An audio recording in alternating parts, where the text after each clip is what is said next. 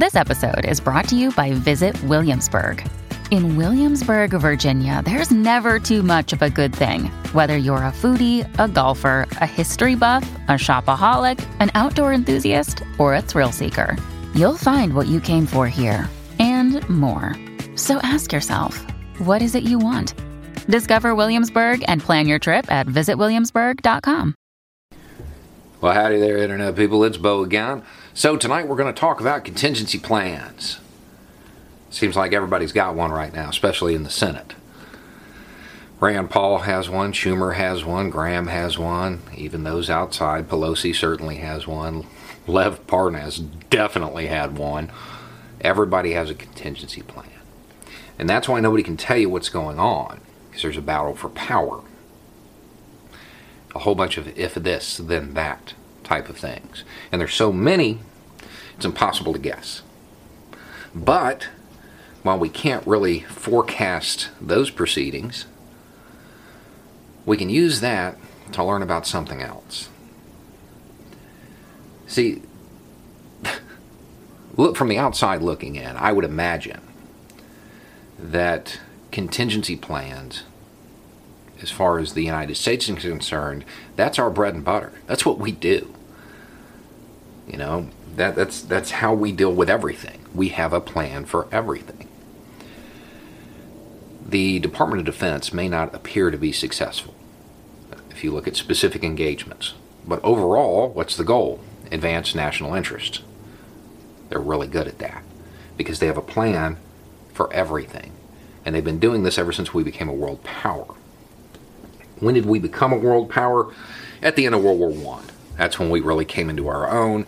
That position was cemented during World War II. At that point, we were one of the tough kids on the block. What did we do in between those two wars? Developed contingency plans. We planned to go to war with everybody. And I mean everybody. For those sitting in the UK, our plan to go to war with you was called War Plan Red. No joke.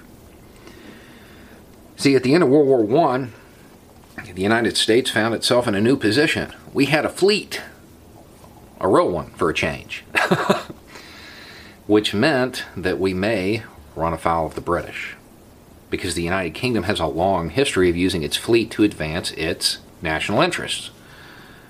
So eventually those two paths may cross. So we couldn't really deal with it directly because of distance. So our plan was pretty simple. We're going to go after them indirectly. We were just going to invade Canada.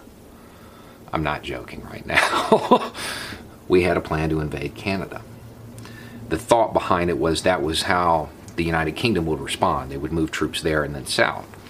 So we were just going to take it over with specific attention paid to Halifax, because that's the port that was imagined they would use to bring in troops. So it became really important to deal with Halifax. So important that we came up with a really crazy plan to deal with that. Gas. Yeah. And this, to be clear, wasn't just like some guys in a room with some maps, some one-off hypothetical. No.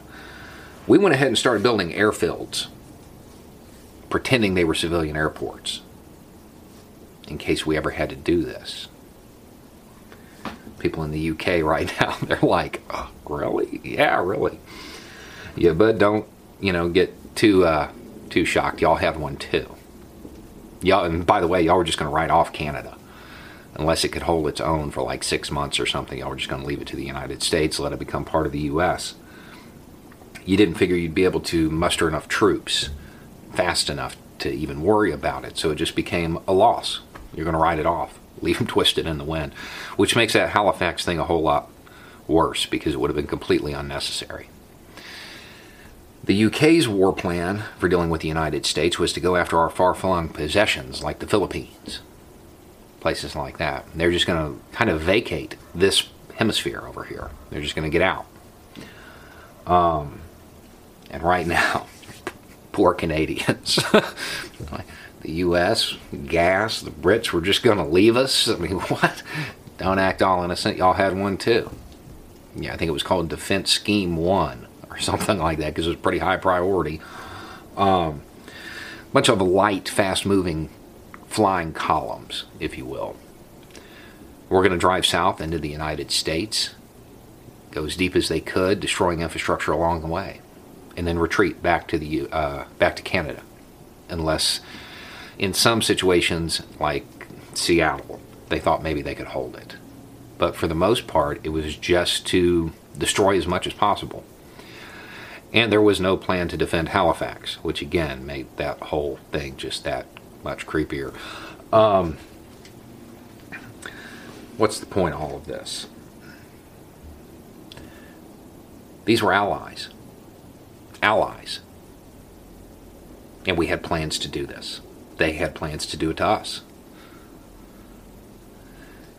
Because defense needs consistency. It needs plans for everything. We need to be aware. We need to know what's going on.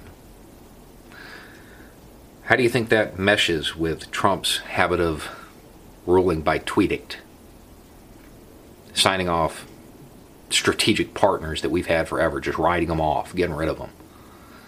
How many contingency plans do you think involved them? Probably a lot that now we can't count. We can't use those. We've got to come up with new ones. Or deciding that we weren't going to vacate when asked. Now we have to plan to do that in every country because now it's a possibility. Developing local partners becomes incredibly hard because we never know what Twitter's going to say. It becomes more and more difficult. When you understand that, you'll understand how much the President of the United States has undermined U.S. readiness. His landmine diplomacy affects other things. It affects the defense structure as well. Because that's what defense is. War is a continuation of politics by other means. When diplomacy fails, you end up with war. It's what it is. War is a failure of diplomacy. And when the diplomatic efforts are concentrated on besting your domestic rivals instead of advancing U.S. national interests, well, it creates a problem. This little thing in Ukraine, on its face, it may not seem like a big deal. It may just seem like run-of-the-mill corruption. But the reality is, it literally undermined U.S. national security. And Trump's less than predictable nature has severely damaged U.S. readiness because our allies don't know what to expect. So they have to develop contingency plans too. And they can't count on us because they don't know what we're going to do. I would not want to be the next president of the United States. I wouldn't want to clean up after this guy. We need to enter that into our national memory. When all of these tough situations occur, it's not the fault of the next person. It's Trump's fault. He's the one that did this. He's the one that undermined U.S. readiness. Anyway, it's just a thought. Y'all have a good night.